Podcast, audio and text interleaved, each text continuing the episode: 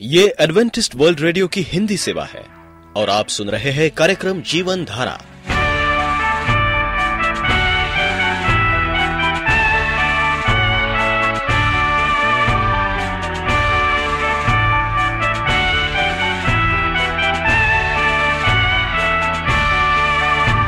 कार्यक्रम जीवन धारा सुनने वालों को मैं स्मिता और मैं अमित हमारा प्यार भरा नमस्कार। एडवेंटिस्ट वर्ल्ड रेडियो की हिंदी सेवा में हम आपका स्वागत करते हैं। श्रोताओं, आइए, आज प्रसारित होने वाले कार्यक्रमों की जानकारी दे दें। आज होगी पहले स्वास्थ्य चर्चा, इसके बाद एक गीत होगा और फिर कार्यक्रम के अंत में पवित्र बाइबल का संदेश। तो चलिए, स्वास्थ्य चर्चा सुनने से पहले सुनते हैं ये गीत।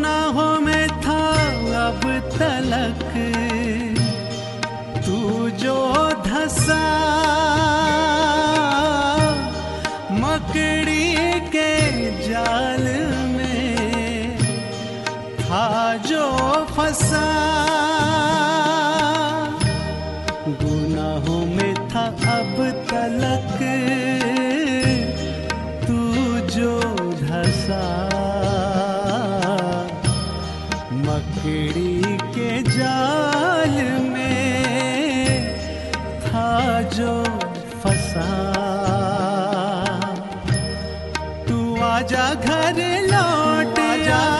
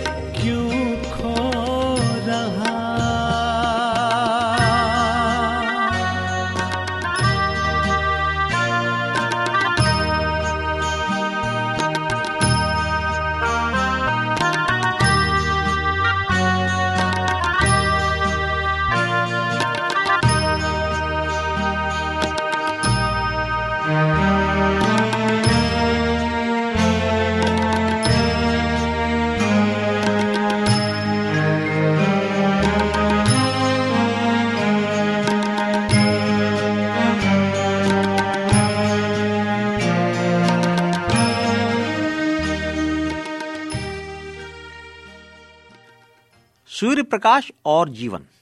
जिस प्रकार इंसान को सूर्य प्रकाश नियमित चाहिए, उसी प्रकार पेड़ पौधों को, हर उपज को धूप भी नियमित मिलनी चाहिए। दो से तीन दिन लगातार धूप न निकले तो जीवन अव्यवस्थित हो जाता है। सूर्य प्रकाश वातावरण में शामिल होकर, चाहे उपज हो, चाहे पेड़, पौधे, फल, फूल की बागवानी पौध नर्सरी सभी के लिए आवश्यक है। ये प्राण देने वाले प्रकृति की बेमिसाल शक्ति है। इसे जीवन दायनी शक्ति कहना अतिशोक्ति नहीं होगी।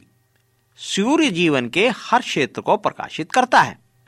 सूर्य प्रकाश सूर्य किरणों के विकरण से पेड़ों पौधों में भूमिगत बीज को उपजने की शक्ति मिलती है। शीत ऋतु में तो धूप जीवनदायी शक्ति है, वरना धूप के अभाव में घरेलू पौधे मुरझा जाते हैं। पानी की तरह सूर्य प्रकाश भी किसानों की हर खेती के लिए नियामक उपलब्धि है। गमलों में उपजे पौधे फूल तो हम उठाकर धूप में रख सकते हैं, किंतु भूमि में उपज धूप के बिना प्रगतिशील ढंगों से नहीं बढ़ती। ना घनी होगी, ना अच्छी होगी। खाद्य बीज, जल, उपजाऊ मिट्टी के साथ साथ सूर्य प्रकाश भी बहुत आवश्यक है, जिनसे हर प्राणी, जानवर, पक्षी, पेड़ नियमित रूप से अपना जीवन चलाते हैं। सूर्य किरणों से शाकाहार, वनस्पतियाँ, हरी क्लोरोफिल वाली पत्तीदार साग सब्ज़ी पैदा होती है। पोषक रस बनता है। भूमि के अंदर से जो खनिज पदार्थ फलों शाकाहारों में सूर्य प्रकाश की शक्ति से बढ़ता है उसमें विटामिन ए डी सूर्य किरणों से ही ग्रहण होते हैं। सूर्य किरणों के अभाव में जीवनदायी शक्ति नहीं मिल पाती। वनस्पति क्षेत्र में, इंसान के जीवन में, पशुओं के जीवन में सूर्य किरणों के ताप से साथ साथ जीवनदायी शक्ति उनको मिलती रहती है। धूप प्रकाश से लेकर सतर्क रहना बहुत ही आवश्यक है। शुद्ध हवा सूर्य प्रकाश जल, प्रकृति, भूमि का साथ मन को शांति, राहत और संतोष देता है। यदि मानव प्रगति की गोद में रहे तो उसे सब कुछ मिल सकता है। कुछ चमत्कारी घरेलू योग। प्रातःकाल सूर्योदय के बाद प्रतिदिन तुलसी के पाँच पत्ते चबाकर गर्म जल पी लें। निरोगी, स्वस्थ रहने की यह अचूक अटूट विधि है। रक्त विकारों को दूर करती है, अमाशय को निरोगी कराती है, शरीर को शक्तिशाली बनाती है। जो भी खाए, खूब चबा चबा कर खाएँ। खाने में सलाद अवश्य लें। खाने में बीच में जल नहीं पीना चाहिए। भोजन के लिए पंद्रह मिनट ज़रूर दें। सोते समय हाथ पैरों की उंगलियों के बीच में और घाई और तलवों के बीच में नेत्रों की भौं पर सरसों का तेल या गोले का तेल की मालिश करें। इससे नेत्रों की ज्योति दीर्घायु तक अच्छी रहती है। नींबू रस गर्म जल में पीने से नजला जुकाम तो होता ही नहीं, पेट की गर्मियों से भी छुटकारा मिल जाता है। थोड़ा थोड़ा अजवाइन, अदरक, शहद खाने से पाचन क्रिया नियमित होती है और यकृत रोग नहीं होते। गर्भाशय की शुद्धि हो जाती है। दूध में मुनक्के या छुआरे उबाल कर पीने से कब्जियत और मोटापा दूर होता है। भादो माह में दही न सेवन करें। कार्तिक में दही अमृत है। सौंठ का चूर्ण दूध के साथ सेवन करने से वायु प्रकोप दूर होता है। खाना पीना सोने से दो घंटे पूर्व बंद कर दें, वरना अपचन से पेट में एसिड बनेंगे। सोते समय प्रार्थना करने से सपने अच्छे आएँगे, नींद भी बेहतर आएगी। तो श्रोताओं, हम उम्मीद करते हैं कि इस जानकारी से आप अपना स्वास्थ्य लाभ उठा सकेंगे। अब आप वेल्डन चरण को आज्ञा दीजिए। नमस्कार। आप एडवेंटिस्ट वर्ल्ड रेडियो का जीवन धारा कार्यक्रम सुन रहे हैं। यदि आप पत्राचार द्वारा यीशु के जीवन और उनकी शिक्षाओं पर या फिर स्वास्थ्य विषय पर अध्ययन करना चाहते हैं तो आप हमें इस पते पर लिख सकते हैं। हमारा पता है।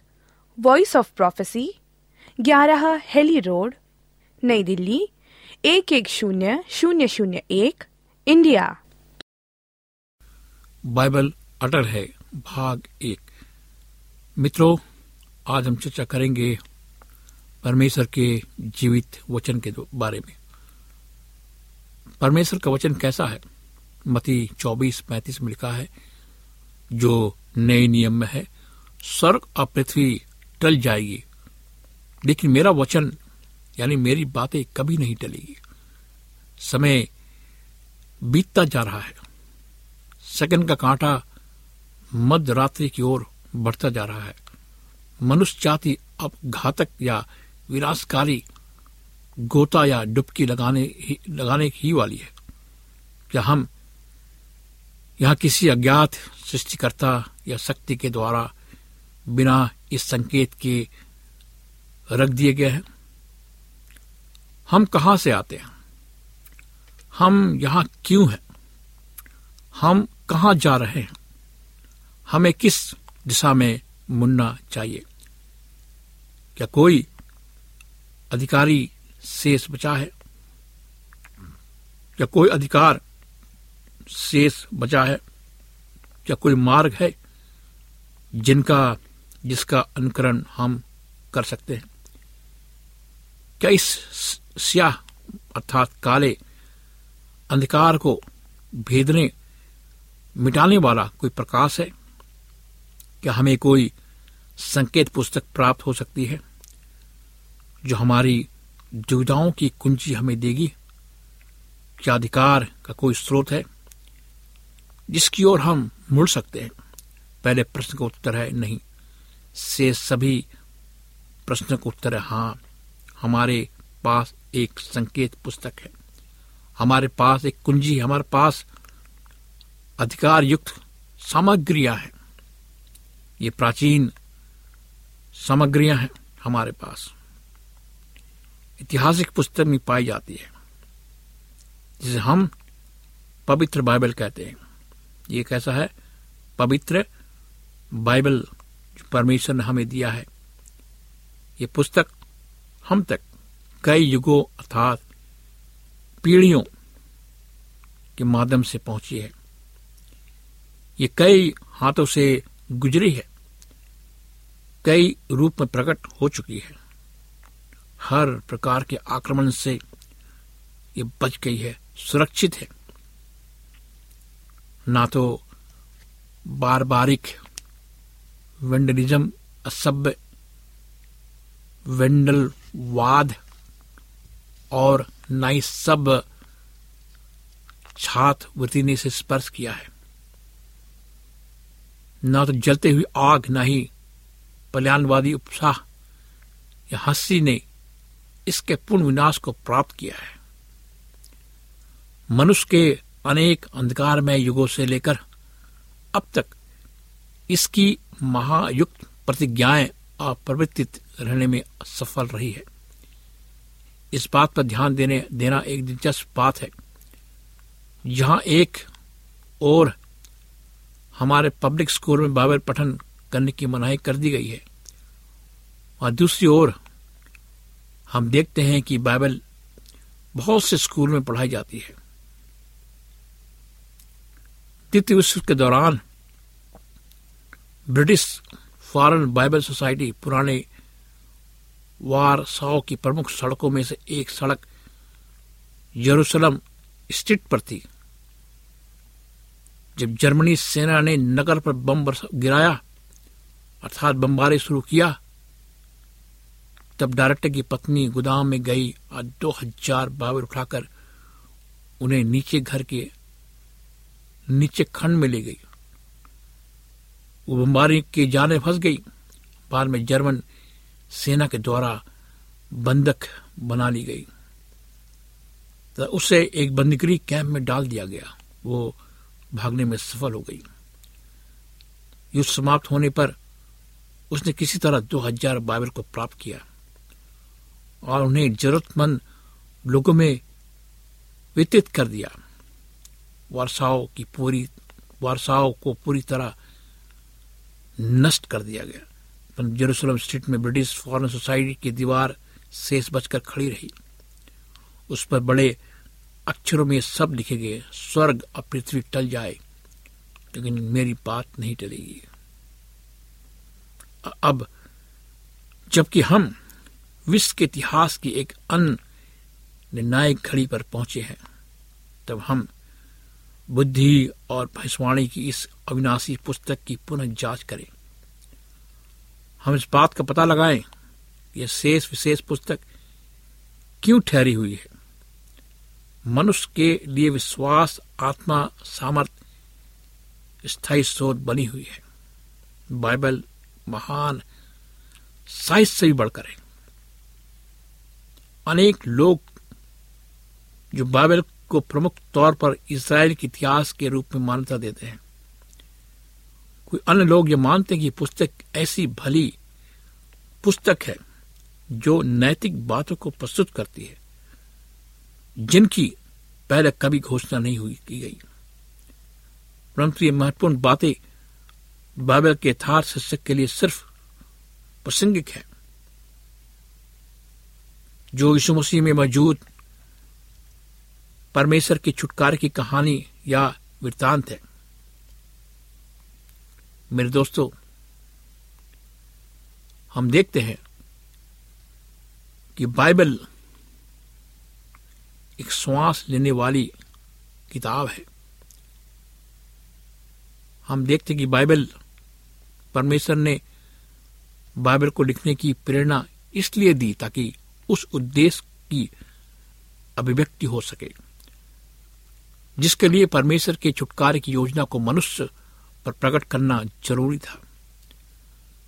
परमेश्वर ने इस पुस्तक को इस कारण लिखवाया ताकि वो अपने संतानों के लिए अपने अनंत नियमों को स्पष्ट कर सके, ताकि उनकी अगुवाई करने के लिए उनके पास परमेश्वर की महान बुद्धि हो सके। और जब वे जीवन के माध्यम से अपना मार्ग चयन करते हैं तो उन्हें सांत्वना, शांति प्रदान करने के लिए उनके पास उनका, यानी कि परमेश्वर का प्रेम हो। क्योंकि बाइबल के बिना यह संसार सचमुच एक अंधकार में और डरावना स्थान होगा। ये सही बात है। अगर बाइबल नहीं होती मेरे दोस्तों, ये पूरा संसार अंधकार में होता। डरावना होता। लेकिन बाइबल के कारण बाइबल ने मनुष्यों से बातें की। और परमेश्वर के महान सेवक, सेविकाएँ ने बड़े बड़े कुर्बानी दी। वे दूर दराज देश देशों में गए। परमेश्वर मसीह का प्रेम के बारे में उन्होंने बताया और उनका जीवन बदल गया। न केवल उनका जीवन, पूरा देश बदल गया। और परमेश्वर उन्हें आशीष दी, आगे बढ़ाया। बाइबल सिर्फ़ उस एक पुस्तक के रूप में आसानी से योग एवं विशिष्ट प्रमाणित होती है, जिसमें परमेश्वर का प्रकाशन होता है। यह रहस्य की बात है। विभिन्न धर्मों में कई धर्मशास्त्र हैं, लेकिन बाइबल परमेश्वर का जीवित वचन है और इसको अनुवाद किया गया है। बहुत सी ऐसी भाषाओं में आज बहुत से लोग बाइबल पढ़ रहे हैं, ज्ञान प्राप्त कर रहे हैं, उद्धार प्राप्त कर रहे हैं। परमेश्वर इस वचन के द्वारा उन्हें स्पष्ट कर रहा है। इन्हें कोई भी व्यक्ति बाइबल के साथ इनकी तुलना करते हुए पढ़ सकता है। इन्हें अपनी जाँच परख करने के लिए भी पढ़ सकता है। यह शीघ्र ही मालूम हो जाता है कि इन सभी गैर मसीह धर्मशास्त्रों धर्म पुस्तकों में सत्य के कुछ भाग मौजूद हैं। परंतु अंत में वे सभी गलत दिशा की ओर विकसित, अग्रसर होते हैं।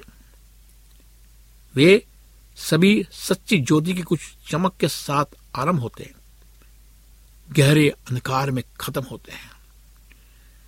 यहाँ तक कि साधारण से साधारण अवलोकन करने वाला व्यक्ति भी जल्द ही ये पता लगा लेता है कि बाइबल मौलिक तौर पर भिन्न है। बाइबल सबसे अलग है।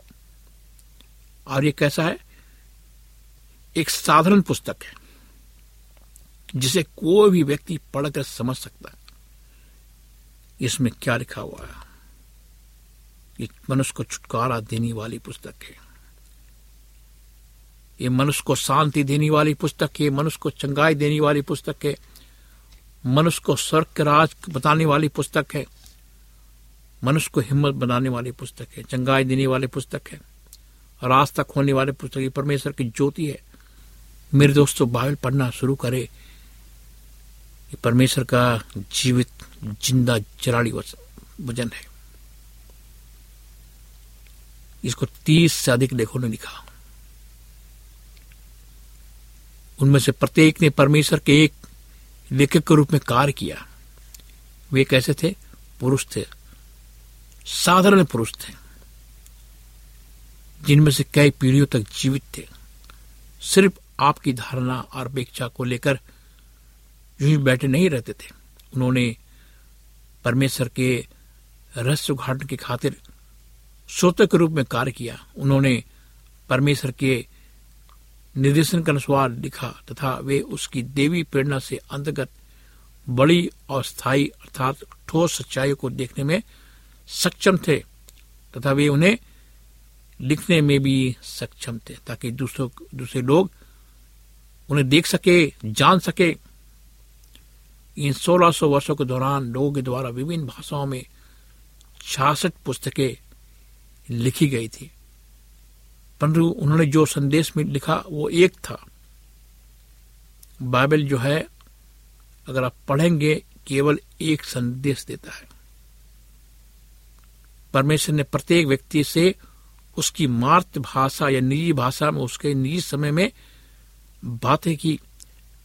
बाइबल के द्वारा परंतु हर मामले में उसका संदेश मूल रूप से समान था। जब महाशास्त्रियों ने इब्रानी, अरामी, यूनानी भाषा में लिखी गई कई प्राचीन हस्तलिपियों को एक साथ एकत्रित या संग्रहित किया गया, उन्हें एक मात आधुनिक भाषा में अनुवाद किया गया।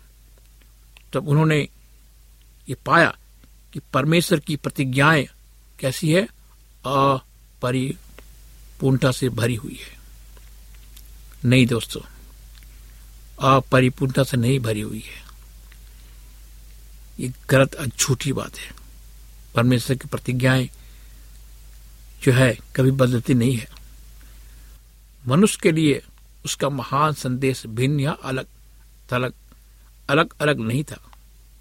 आज जब हम अनंत वचन को पढ़ते हैं, तब हम पाते हैं कि प्राचीन लेखों के द्वारा प्रस्तुत या निर्धारित किए गए चरित्रिक व्यवहार के नियम इसी पीढ़ी के लिए उतने ही ताजे और अर्थपूर्ण हैं।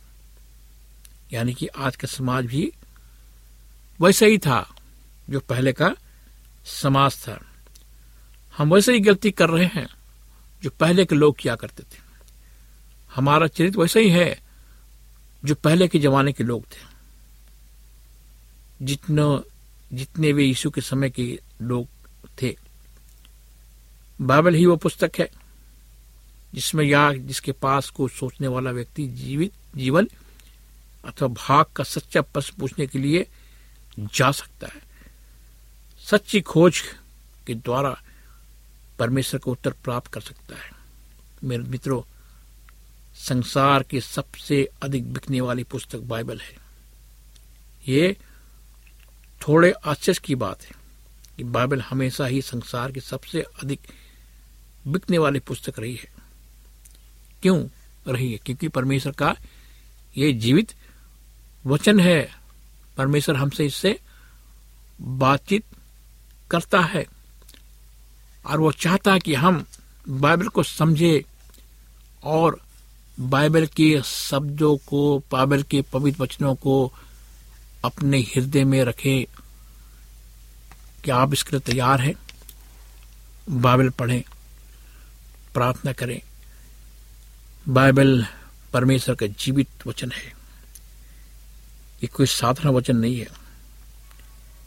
ये खोया हुआ वचन नहीं है। बल्कि ये जीवित वचन है।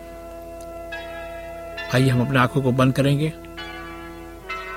परमेश्वर को पुकारेंगे। हमारा जीवित परमेश्वर, प्रार्थना का सुनने वाला परमेश्वर है। आइए हम प्रार्थना करें। जीवित, जलाली पिता परमेश्वर, हम आज खुदावन तेरे पास आते हैं। अपने सारे गुनाहों को लेकर,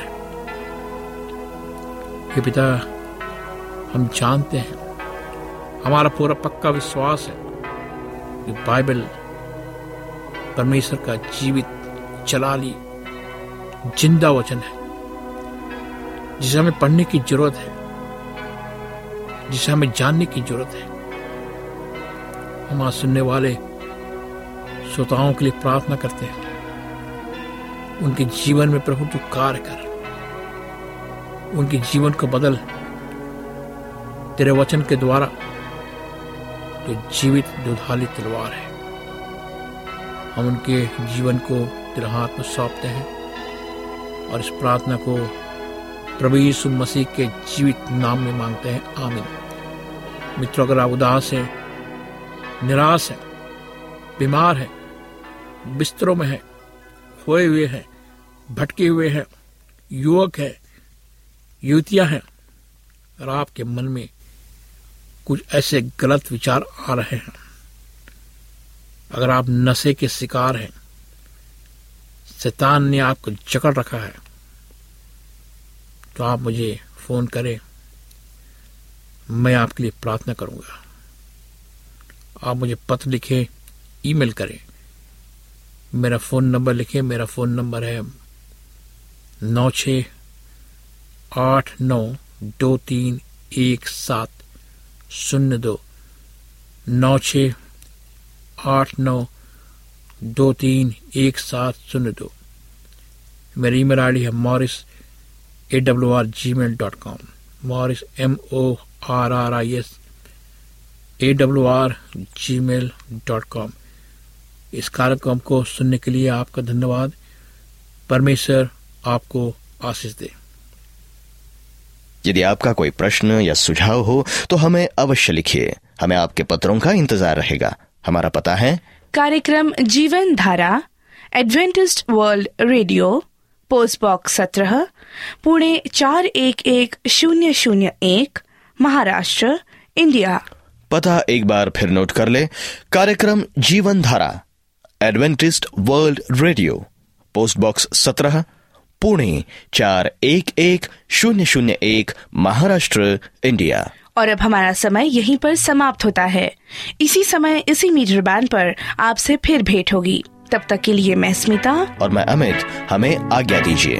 प्रभु आपको आशीष दे।